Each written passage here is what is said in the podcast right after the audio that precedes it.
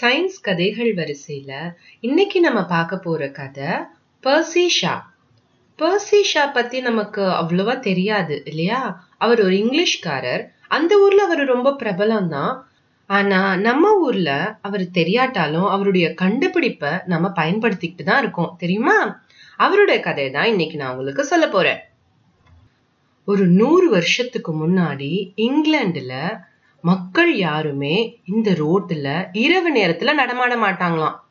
அது என்ன ரோடுன்னு கேட்டீங்கன்னா பூத் ரோடு.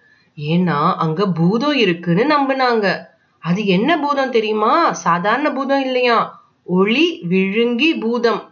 அது என்ன ஒளி விழுங்கி பூதம்னா நீங்க என்னதான் நீங்க வெளிச்சத்தை காமிச்சாலும் அந்த வெளிச்சம் எல்லாத்தையும் அது விழுங்கிட்டு மறுபடி கும் இருட்டுல தான் இருக்குமா அந்த ரோடே. நிறைய பேர் கொண்டு வேற போட்டிருக்கு இந்த பூதம். அதனால மக்கள் யாருமே இந்த ரோட்ல இரவு நேரத்துக்கு போவே மாட்டாங்க. ஆனா பகல் நேரத்துல தாராளமா போவாங்க வருவாங்க ஒரு பிரச்சனையும் கிடையாது.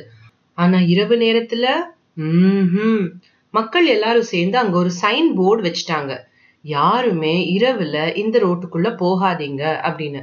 ஆனா அது தெரியாம வெளியூர்காரங்க யாராவது அந்த கிராமத்து வழியா பாஸ் ஆகி போகும்போது அந்த ரோட்டுக்குள்ள போயிட்டாங்கன்னா மறுநாள் அவங்க இறந்து தான் கிடப்பாங்க. ஆனா எல்லாரையும்லாம் இந்த பூதம் ஒன்றும் கொல்லாது. யாராவது அந்த பூதம் இருக்கிறத புரிஞ்சு உணர்ந்து நின்னுட்டாங்க அப்படின்னா ஒரு பிரச்சனையும் இல்லை. சில பேர் என்ன செய்வாங்க? தன்னோட வண்டியில இருக்கிற ஹெட்லைட்லாம் ஒர்க் ஆகாம போயிடுச்சு அப்படின்னு நினைச்சுக்கிட்டு நம்ம இப்போ நம்மளால போக முடியாதுன்னு சொல்லிட்டு நின்றுவாங்க. அந்த மாதிரியும் உண்டு.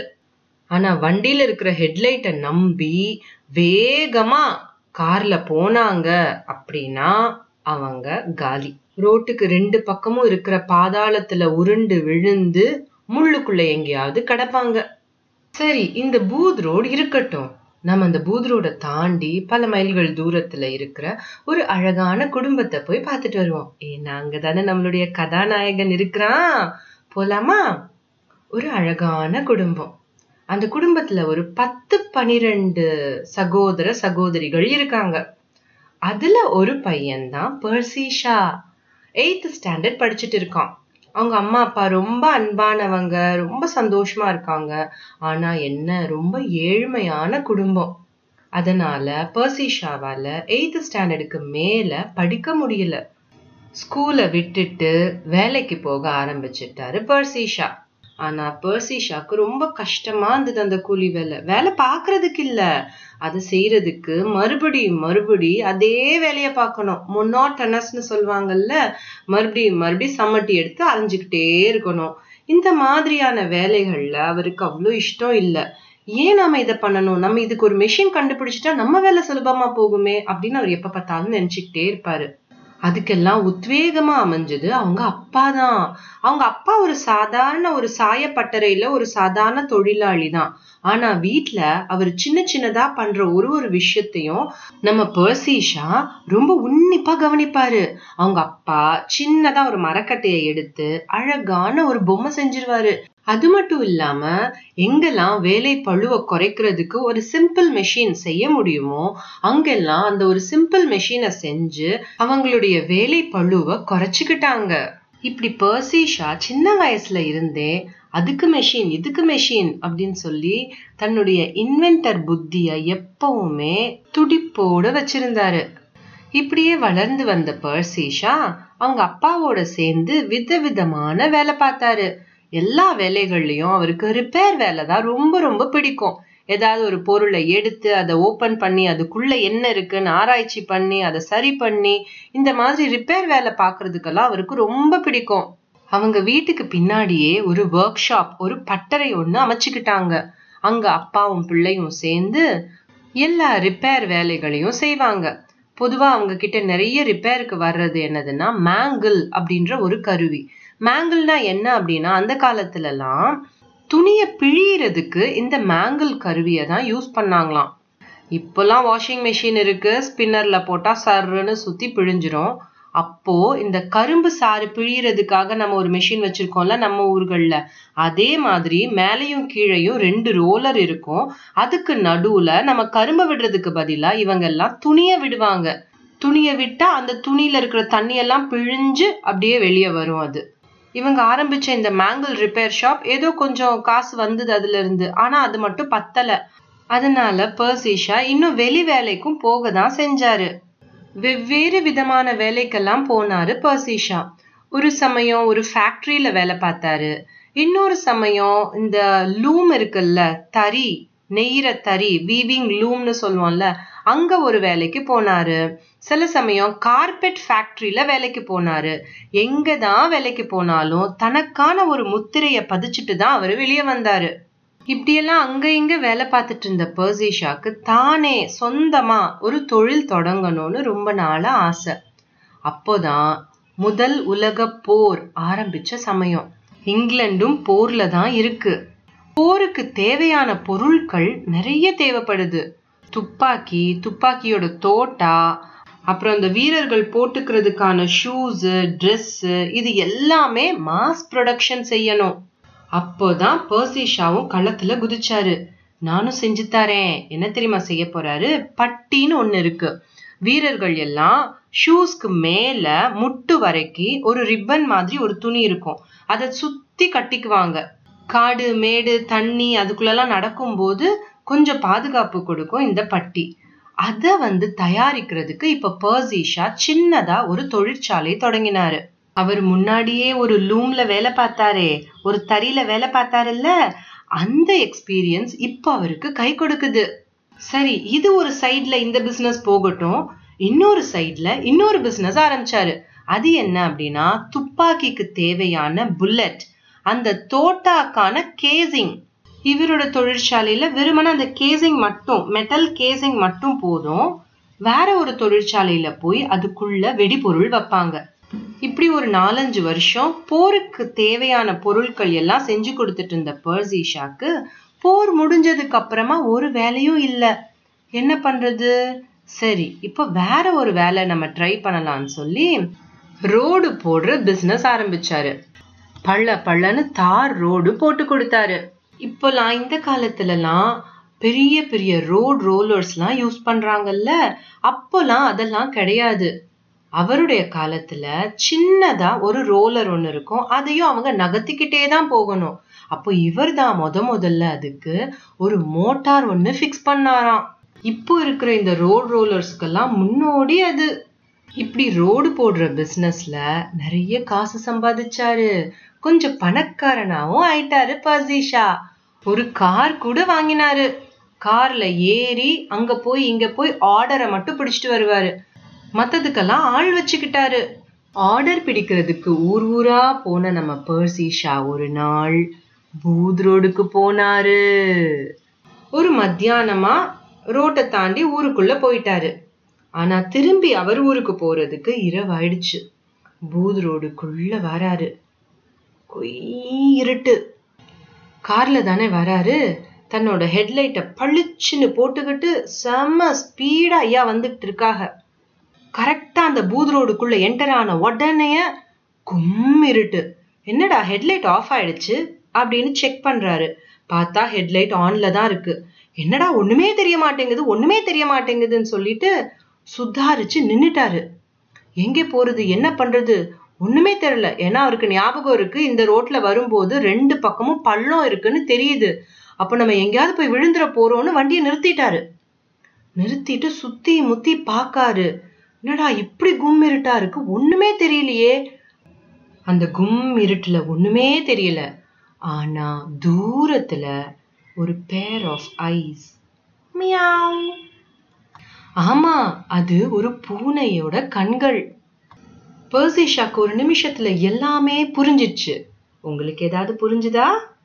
என்னதான் கூர்மையான கண் இருந்தாலும் என்னதான் பவர்ஃபுல்லான ஹெட்லைட் பர்சிஷா வச்சிருந்தாலும் ஒண்ணுமே பார்க்க முடியல.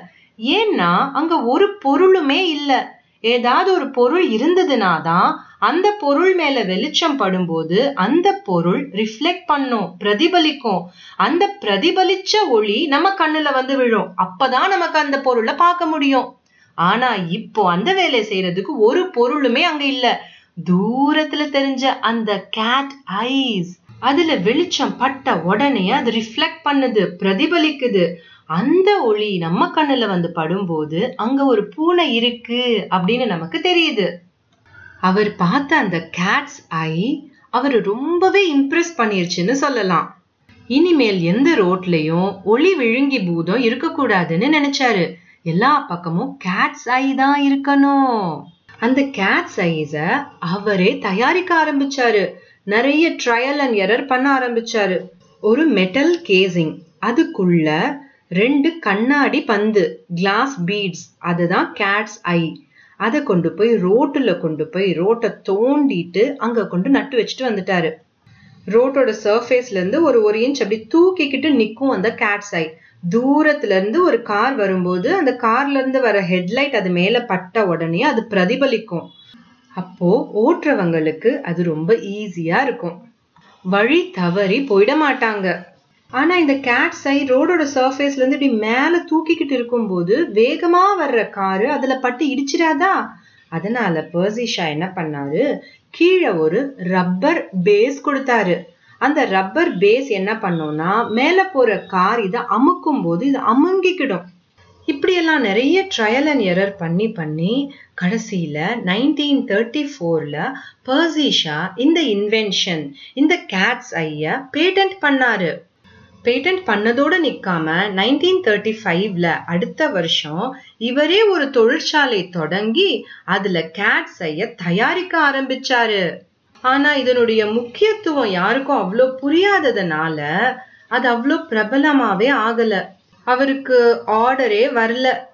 அப்போதான் டிரான்ஸ்போர்ட் மினிஸ்ட்ரி போக்குவரத்து அமைச்சகம் ஒரு போட்டி அறிவிச்சாங்க. அது என்ன போட்டினா சாலை பாதுகாப்பு ரோட் சேஃப்டி இதுக்கு என்ன கருவினாலும் நீங்க செஞ்சு கொண்டு வந்து டிஸ்ப்ளே பண்ணலாம். இதுதான் அந்த போட்டி. அதுல பர்சிஷா பங்கெடுத்துக்கிட்டாரு. பர்சிஷா தன்னுடைய கேட்ஸ் ஐஸ கொண்டு போய் வச்சாரு. ஆனா அதே மாதிரி இன்னும் கொஞ்சம் பேரும் கொண்டு வந்திருந்தாங்க. அப்போ இவர் தன்னுடையது ரொம்ப தனித்துவமா தெரியணுன்றதுக்காக இன்னும் அதுல நிறைய இம்ப்ரூவ்மெண்ட்ஸ் எல்லாம் செஞ்சிருந்தாரு. அதுல ஒரு இம்ப்ரூவ்மெண்ட் தான் தானாவே தன்னை சுத்தப்படுத்திக்கிற கேட்ஸ் ஐ மழை நேரத்துல கேட்ஸ் ஐக்கு அடியில கொஞ்சம் தண்ணி தேங்கி நிற்கும். அப்ப நம்ம கார் அதுல ஏறும் போது அது அமுங்கும்னு சொன்னேன்ல அமுங்கும் போது அந்த தண்ணிக்குள்ள கேட்ஸ் ஐ போயிட்டு தானாவே தன்னை சுத்தப்படுத்திக்கிட்டு வெளியே வந்துடும் இது ரொம்ப முக்கியமான இம்ப்ரூவ்மெண்ட் இல்லைன்னா கேட்ஸ் சை இந்த சேரும் சகதியுமா ஆகி அது இருக்கிறதே தெரியாமலே போயிடும். இவ்வளோ அருமையா வேலை செய்யற இந்த கேட்ஸ் ஐய பார்த்து நடுவர்கள் எல்லாரும் இவர் தான் ஜெயிச்சாங்க அப்படின்னு அறிவிச்சாங்க. அதோட பிரிட்டன்ல இருக்கிற அந்த பார்லிமெண்ட் ரோடு இருக்குல்ல அங்க கேட் சைஸ பதிக்க சொன்னாங்க. அதுக்கப்புறம் தான் எல்லாருக்கும் இதனுடைய முக்கியத்துவம் புரிய ஆரம்பிச்சது. ஆஹா இது எவ்வளவு அருமையான விஷயம் அப்படின்னு எல்லாரும் உணர ஆரம்பிச்சாங்க. அந்த நேரத்துல செகண்ட் வேர்ல்ட் வார் இரண்டாம் உலக போர் ஆரம்பிச்சிருந்துச்சு. இங்கிலாந்து முழுக்க பிளாக் அவுட் பிளாக் அவுட்னா இரவில் யாரும் லைட்டே போடக்கூடாது. ஸ்ட்ரீட் லைட்டு எல்லாத்தையும் ஆஃப் பண்ணிடுவாங்க. இந்த பிளாக் அவுட் சமயத்துல கேட் சைஸ் இன்னும் ரொம்ப பிரபலமாயிடுச்சு. பர்சிஷாக்கு ஆர்டர் வந்து குமிஞ்சுது. அதுக்கப்புறம் லட்சக்கணக்கான கேட்ஸை உலக நாடுகள் எல்லாத்துக்கும் ஏற்றுமதி பண்ணாரு நம்ம பர்சிஷா நம்ம ஊர்ல கூட நம்ம ரோடுகள்ல கூட கேட்ஸ் ஐஸ் இருக்கு. இப்பெல்லாம் உலகத்துல இருக்கிற எல்லா கவர்மெண்ட்டும் கேட் சைஸ் இல்லாம ரோடே போடுறதில்ல. அவர் நைன்டீன் தேர்ட்டி ஃபைவ்ல ஆரம்பிச்ச அந்த கம்பெனி இன்னும் உலக நாடுகள் எல்லாருக்கும் கேட் சைஸ் தயாரிச்சு கொடுத்துட்டு இருக்கு. பர்சிஷா பல பேட்டன்ட் பல கண்டுபிடிப்புகள் கண்டுபிடிச்சிருந்தாலும் கூட இந்த ஒரு கேட்ஸ் ஐஸ் இன்வென்ஷனுக்காக பல விருதுகள் வாங்கியிருக்காரு. இவருடைய இந்த கண்டுபிடிப்புனால பல உயிர்கள் காப்பாற்றப்பட்டிருக்குன்னு சொல்றாங்க. சாலை விபத்துகள் ரோடு ஆக்சிடென்ட்ஸ் நிறைய குறைஞ்சிருக்கு. இப்பெல்லாம் ஒளி விழுங்கி பூதம் அப்படின்னு ஒண்ணுமே இல்ல. எல்லா பக்கமும் கேட் சைஸ் தான் இருக்கு. சரி நம்மலாம் இந்த ரோட்ல பதிக்கிறத பத்தி தான் நம்ம பேசிட்டு இருக்கிறோம். ஆனா நீல் ஸ்ட்ராங் என்ன பண்ணான் தெரியுமா? நிலாவுக்கு எடுத்துட்டு போயிட்டான். ஒன்னு ரெண்டு இருந்தா பத்தாதுன்னு ஒரு அடுக்கு. கேட் சைஸை எடுத்துட்டு நிலாவுக்கு பறந்துட்டான். அங்க நிலால போய் அதை பதிச்சுட்டு வந்திருக்கான். இங்க இருந்து நம்ம மொட்டை மாடியில இருந்து டார்ச் லைட் அடிச்சா அது அங்க இருந்து ரிஃப்ளெக்ட் பண்ணும். அடடா டார்ச் லைட் எப்படி அதுக்கு சரியா வரும்? டார்ச் லைட்ல இருந்து வர்ற வெளிச்சம் அந்த ஒளி சிதறல் அடைஞ்சிருமே. குவிஞ்சு போகாதே. அப்போ அதுக்கு சயின்டிஸ்ட் லேசர் லைட் யூஸ் பண்றாங்க. இங்க பூமியில இருந்து லேசர் லைட் அடிச்சோம்னா அங்க இருக்கிற கேட் சைஸ் மேல பட்டு அது அங்கே இருந்து பிரதிபலிச்சு ரிஃப்ளெக்ட் ஆகி மறுபடி நம்ம கிட்டயே வரும். இப்படி போயிட்டு வர்றதுக்கான நேரத்தை கணக்கிட்டு நிலா நம்ம கிட்ட இருந்து இவ்வளவு மைல் தூரத்துல இருக்குன்னு சுலபமா கணக்கிட முடியுது. இது எப்படி அருமையா இருக்குல்ல? சரி இன்னொரு ஒரு சுவாரஸ்யமான கதையோட அடுத்த வாரம் உங்களை சந்திக்கிறேன். வணக்கம்.